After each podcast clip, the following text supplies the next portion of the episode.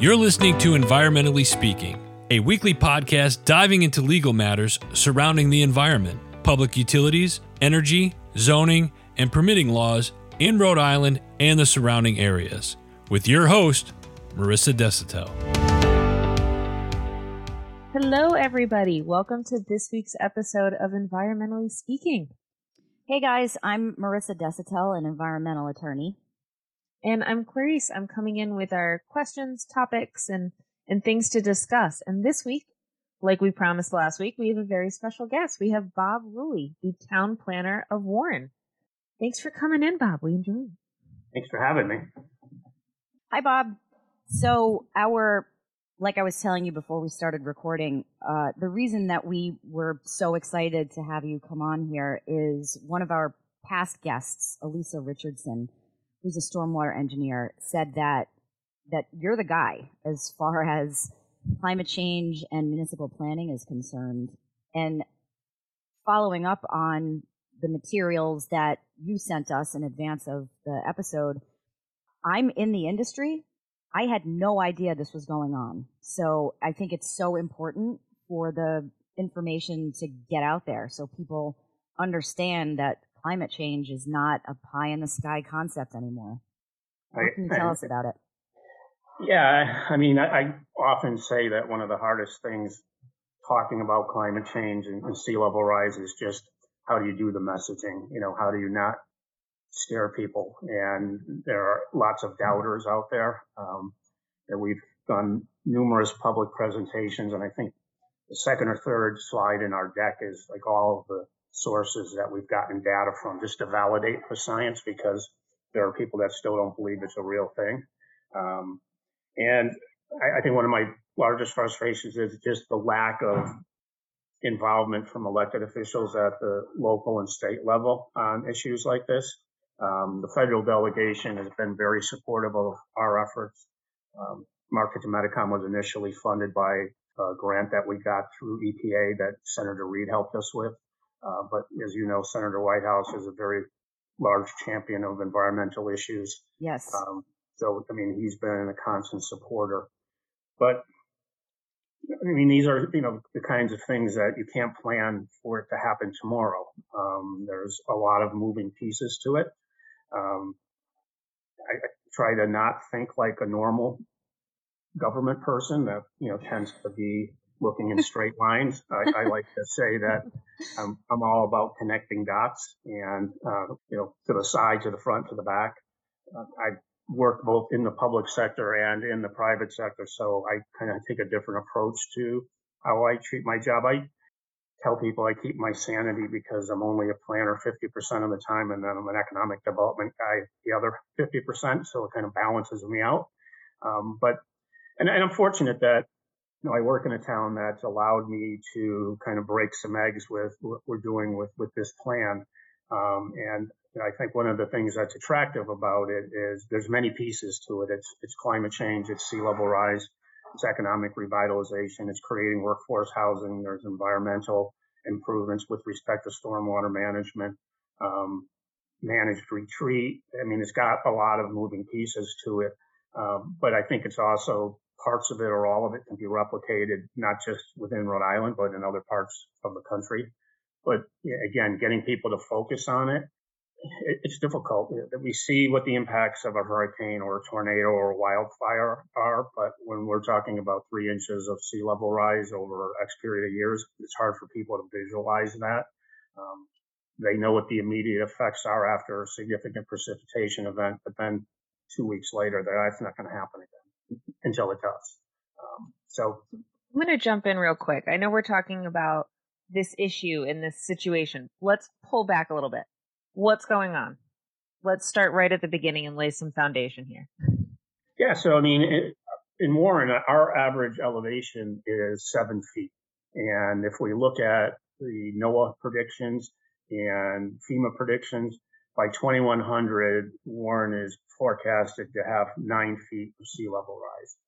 So we're two feet underwater by that time. Um, by 2035, we know that there are uh, areas of town that roads will be flooded on a daily basis. Um, when that starts to happen, then we start to see repetitive property losses in, in residential housing. Um, when that becomes too chronic of a problem, then we either lose those homes or they are not able to finance them or get insurance for them. So we've purposely in the market to Metacom set kind of four milestones, 2035, because people can imagine they still might be here in 2035, what the impact that's going to be in 2050, 2075, and 2100. And it's scary. Um, but again, I, I, think a lot of people are deniers and, you know, they don't want to believe that's going to happen. Um, yeah. you know, we, I can't say with mm-hmm. certainty this is going to happen in 2035 because it could happen in 2030 too. We're mm-hmm. seeing the frequency of really uh, incredible precipitation events on a more regular basis now. Um, so, I mean, it's, it's a real problem, but you know, in government, no decision is made quickly, and I think a lot, a lot of what we're trying to do now is educate people as best we can. Um, I've just recently came aware of that maybe messaging to younger people is better than trying to message to their parents. uh, I did a program out on Hope High School, and the students were really engaged, asked questions like, "How come they don't teach this in school?" And you know, that I know where that street is, and you know, my grandmother lives there, so yeah. um, that was refreshing. But and there are people that really do believe it's going to happen, but they, you know, just hope that it's not why they're there. So you'd mentioned a phrase a couple of times, market to Metacom. For those folks that are not familiar with the town of Warren in Rhode Island, could you explain what that is? Sure. Yeah. So Market to Metacom is, a, they call it a climate response economic development initiative. Market Street is uh, an area of town. People know where Jamil's Park is in Belcher's Cove. Market Street runs along there. Um, very, very low lying, very vulnerable to sea level rise and, and flooding. And we know that we need to do something there. So what is that something? I mean, possibly property buyouts, prop, possibly abandoning the road and utilities and letting that area become what it wants to be a wetland and create a buffer for other areas of town that potentially could be flooded.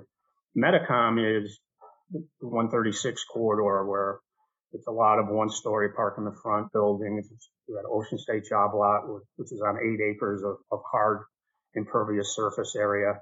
I say that it represents the very best of 1950s, 1960s planning.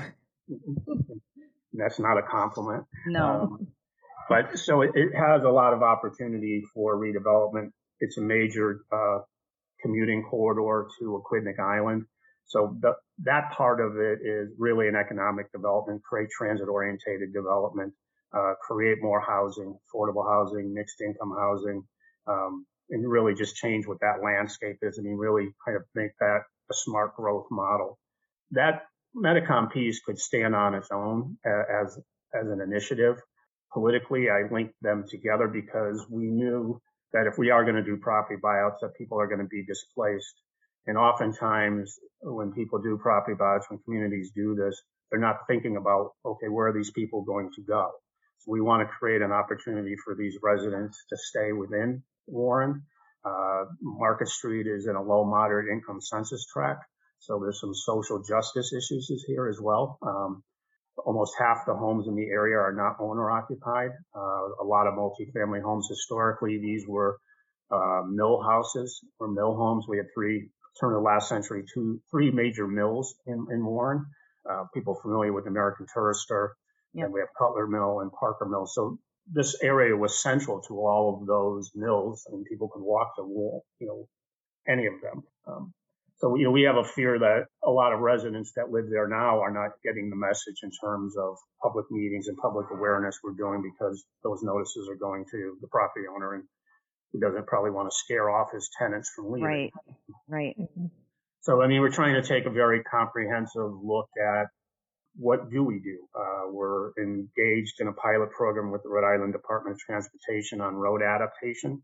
Market Street is identified to be one of the top three most vulnerable to sea level rise in the state. Yet the state doesn't have any kind of plan for road adaptation. There are very few in the country.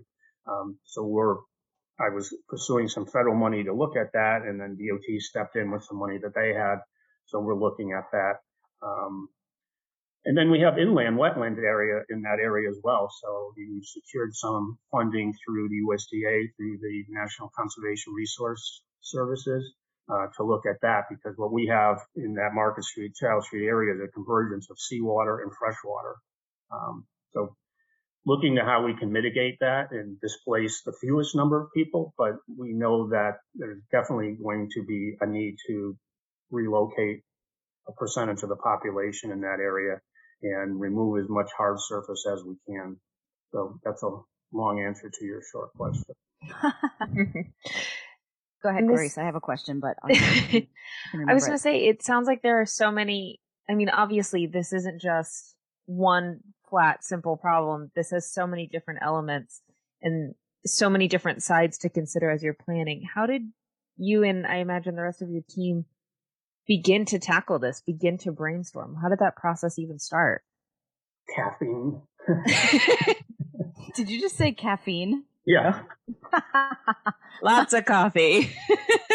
Amen. So I'm actually uh, an office of one person. Um, I don't have any staff.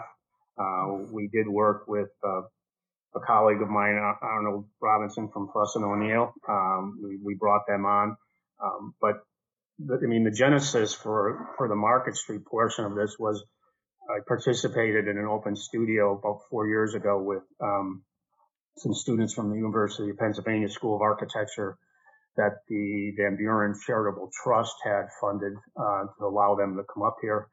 And um, we were walking in the Market Street area with the students, and they remarked about how it was on a moon tide, how high the water was, and what was going to happen to these houses in this area, which kind of got me thinking, yeah, that's a good question, and you know that we need to do something. Um, and then I, you know, I've always just been appalled by what 136 looks like and the opportunity to like, how could we reimagine that?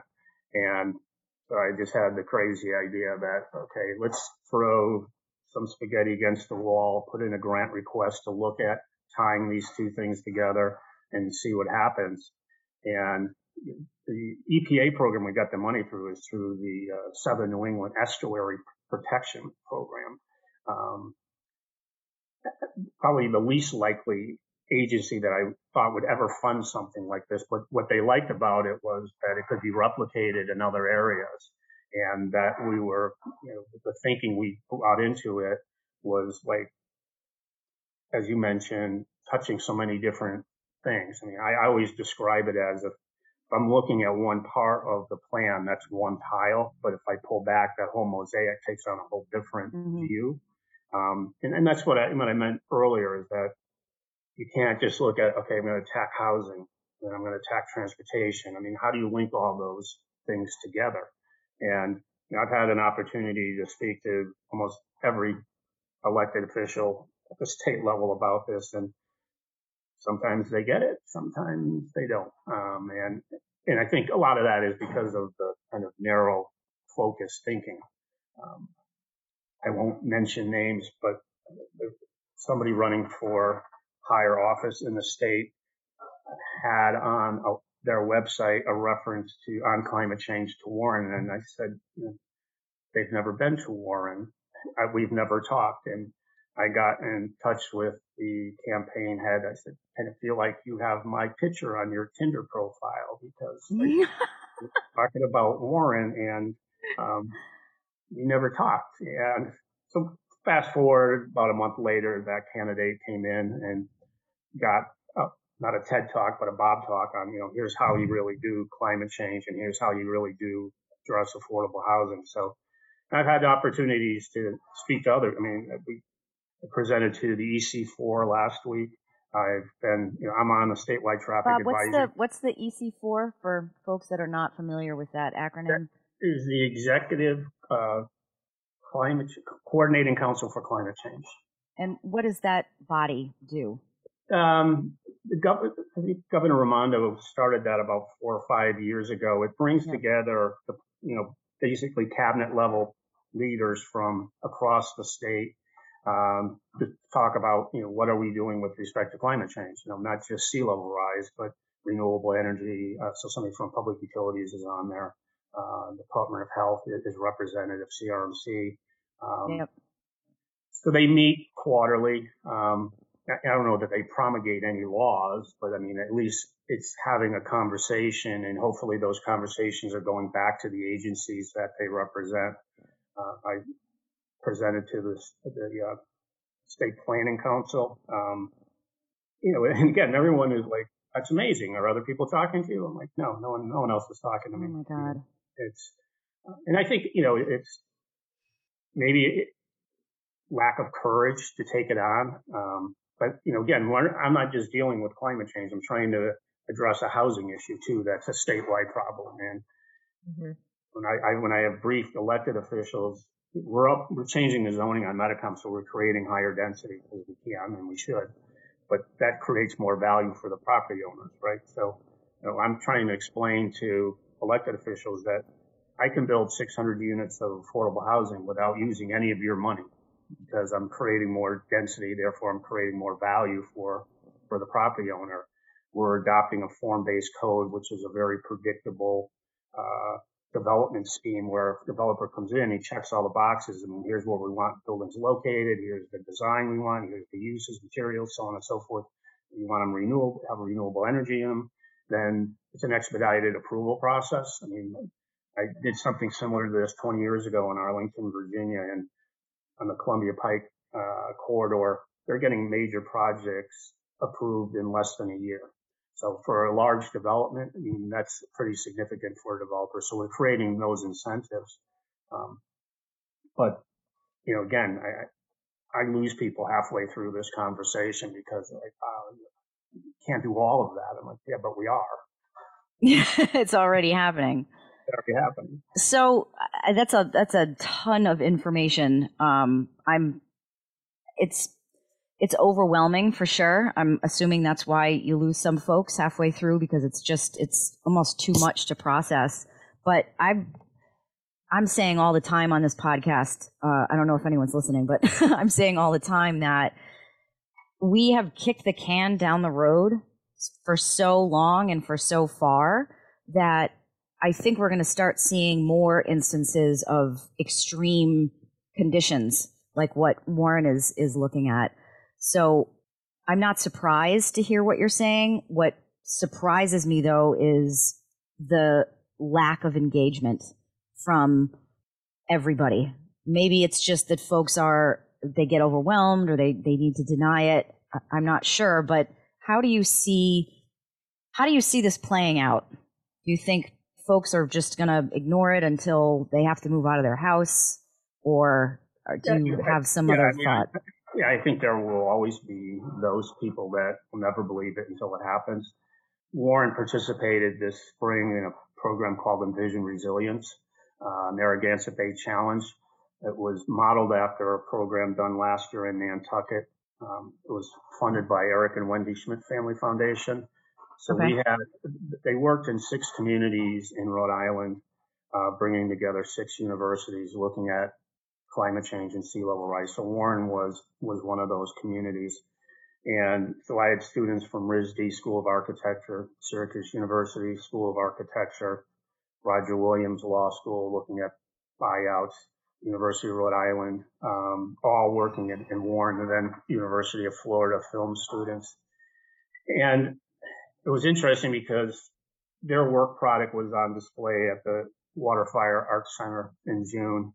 And I think that was another way to communicate to people. I mean, just this is coming from college students that don't even live in this area in, in terms of how they presented the issue. Um, yep. What, what they showed in terms of innovative ideas for areas that there is retreat.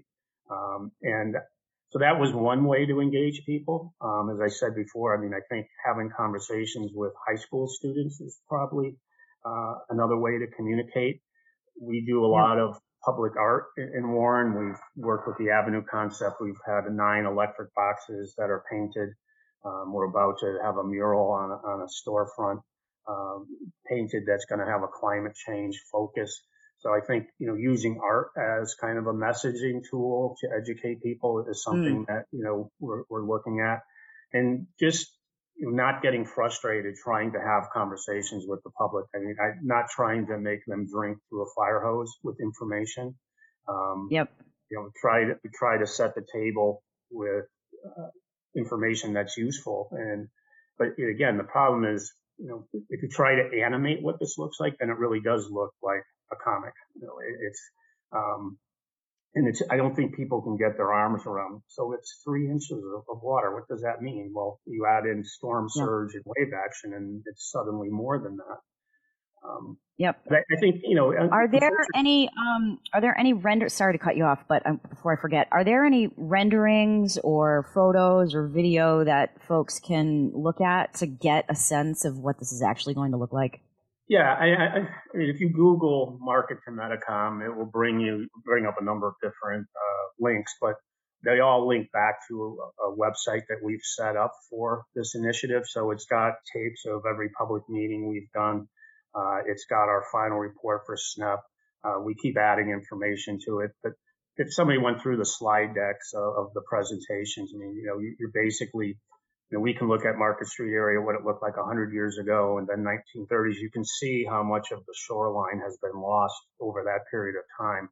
And we have photos in there uh, that were taken last fall by a drone on a king tide. Um, and I mean, it looks like people have an infinity pool in their backyard. I mean, you can really see oh, how man. close the water is to the house. But there's also, you know, National Grid or Rhode Island Energy now has assets that are in the flood zone. I mean, there's one picture where you can see the water right up against an electrical substation. So, you know, I, I think it's not just the loss of property. These are two of our three evacuation routes go through this area. Um, that's a concern. uh, the shelter is on the other side of you know where the flooding is, so that's not good. Um, but you know, again, we worry about you know water inundation underneath the roads because of the infrastructure that's there. Um, I don't know what inventory Rhode Island Energy has on underground. They don't share that information readily. So there's a lot of moving pieces to it. I mean, I, I have concern if there's property that is damaged and the property owner just walks away from it. So there's environmental issues there. What's in that basement? Um, yeah. Who's yeah. going to take the house down? Are there any commercial properties located within the zones that you're concerned with? Yeah, there is. I mean, there's one picture in there. I call it my Where's Waldo picture. It's at the intersection of Redmond and Market Street.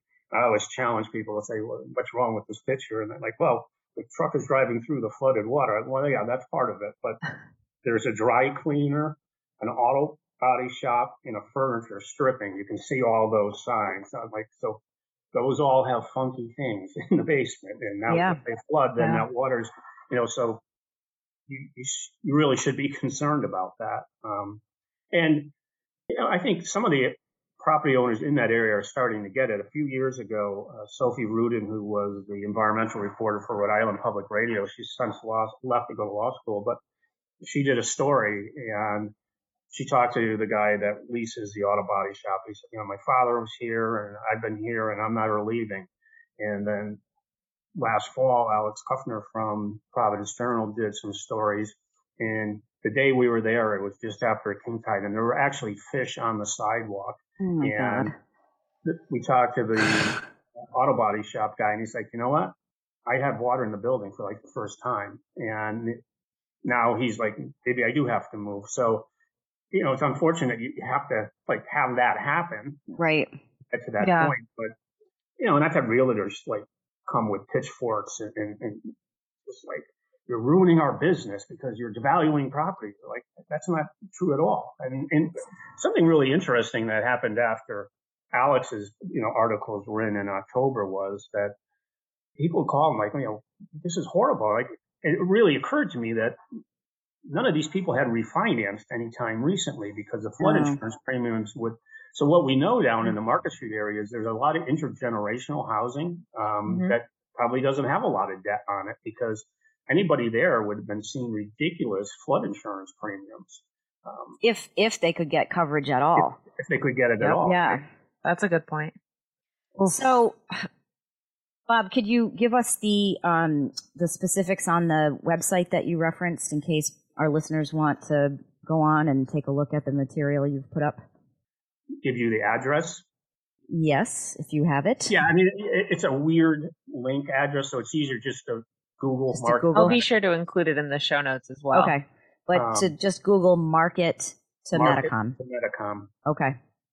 Okay. That was Senator Whitehouse every year has a uh, energy, environment, and oceans conference that Yes. he does online, and I had a chance to present to that audience in, in December, and that was great because you had people from all over the country that are in this area, in this space, and uh, this is forward thinking, this is unbelievable, no one else is doing this, and then you come back to Warren and oh, you're that guy. You're the guy Great. that ruined my property value. oh yeah, it's your fault. Oh, I jeez. mean, you know, did I- this, I, Bob. I just spoke right after John Kerry, but you know that's okay. Um, so if if people have questions and i'm sure they will um, sometimes they they write into us or on social media they'll ask a question in follow-up. So it could be that you might hear from us in the future um, just to to you know if anyone has a, a follow-up question. But are you also entertaining questions and conversations from the public and media and the people of rhode island or Sure. would you prefer that they not contact you? no, I mean I, I think you know again this, this problem is not unique to to, to Warren. I, I get criticized a lot because I'm not from Rhode Island originally, and I've worked in government in other areas, so I'm a huge proponent of regionalism, which is like profanity in Rhode Island. Mean, It and- and so I mean, like, dare you? Sea level rise and climate change doesn't know where the town line is, right? Right. Um, I mean, we have to kind of collectively talk about these issues. Lieutenant Governor, uh, there was a power play summit that Grow Smart Rhode Island put on last week, and I had briefed her on our affordable housing piece back, I don't know, last December. And she was one on a panel discussion before the breakout sessions last week in Providence, and she didn't know why I was there. And, and they asked on the housing piece, you know, so what can communities be doing to, you know, get housing built? And well, they should talk to Warren. I mean, you know, they've got like this amazing plan. I mean, just the way that he's thinking about it and how he's addressing it. That you know, I don't know why other communities aren't down there talking. And my phone still has not rung. Um, wow. But, but I mean, Yes. I I'll talk to anybody about it because we need to talk about it. And, Agreed. you know, I- So I where think can Yeah. people reach you, Bob? What's a good number? my uh, email is b r u l l i at town of Warren, all one word hyphen r i dot gov. My office number is 401-289-0529, or they can catch me on LinkedIn. Okay. Great. And now one last question. I don't I don't know if you've listened to the podcast before. If you haven't, I won't put you on the spot. But I do try to find some small piece of good news. Is there is there any good news? Is there any hopeful message or or some positive call to action we can kind of end this on? Marissa likes to end things real dark, and I'm fighting her yet again. Yeah, no, I mean, I think if if you if you look at the Metacom portion of this, and, and you know, for a town of of ten thousand plus residents, the opportunity to create six hundred units of mixed income housing, I mean, that's huge. I mean, that's good. Um, the fact that if we have to displace people, that we can offer them the opportunity to stay in Warren, have access to transportation, maybe live in better housing than they're in now that's affordable, that's good. Um, if we're able to recognize that there are parts of town that we have to sacrifice for the greater good, and we can do that in a smart way that's environmentally smart, that maybe creates more recreation opportunities, that's good. Um, so you know, this is not a negative plan. This is a reality plan um, and, and a future thinking plan. Um, but again, it's not you know, not every element could be replicated in in Rhode Island, but a lot of areas it could. I mean, particularly, you know, I look at the Route 2 corridor, Route 4, Route 1. there's huge opportunities to do something better than what's being done there. Has access to transportation, has access to infrastructure. You know, it's forcing us to do a capacity study now. I mean, do we, we build 600 units of housing? What's that mean for the sanitary sewer system? But the flip side of that is you get out of the box thinkers like the RISD students are looking, okay, you know, there's things you can do within the project area in terms of uh, sanitary sewer and, and, you know package plants and things of that nature. So um, I think the more education you have and the more positive conversations you can have with people, the better we're all going to be. But and not have the conversation like it's doom and gloom. I mean, this is an mm-hmm. opportunity. Um, we I put it in slides because I know a lot of elected officials don't like to talk about it. I have a slide in there. Okay, for no other reason, if you ignore this, this is how much revenue we're going to lose. This is property tax revenue we're going to lose. This is business revenue we're going to lose if we do nothing. So I don't think anybody wants to own that. Yeah. Yeah. So for once, I get to end it on a positive note. I'm not saying anything. well, thank you, Bob. I appreciate you taking some time to chat with us about something so so important not just for warren but it sheds a ton of light on on the bigger picture of what's happening with our coastlines and in our neighborhoods yeah and again i mean i with all sincerity i mean i'm happy to talk to anybody individuals groups schools governments um, you know and i've had that opportunity often but i mean i think that the more we're talking about it and the more that we as a state recognize that it's not a Warren issue, it's a state issue and it's a yes. national issue and it's yes. a world issue, then you know we have a better chance of, of trying to be prepared and and solve some of these problems. But I might be tilting at windmills too. well, hang in there, Bob. Thanks for all the hard work. Yeah, thank you. If you, anybody has any questions or comments or um, anything that you'd want us to send Bob's way, please reach out to us at help at desautelesq.com. You could find us on all social media platforms. And otherwise, we hope you guys have a good week. Thank you for listening to this episode of Environmentally Speaking. If you're in need of an environmental attorney, we are here to help. Call us at 401 477 0023 or visit our website at www www.desautellaw.com. That's www.desautellaw.com.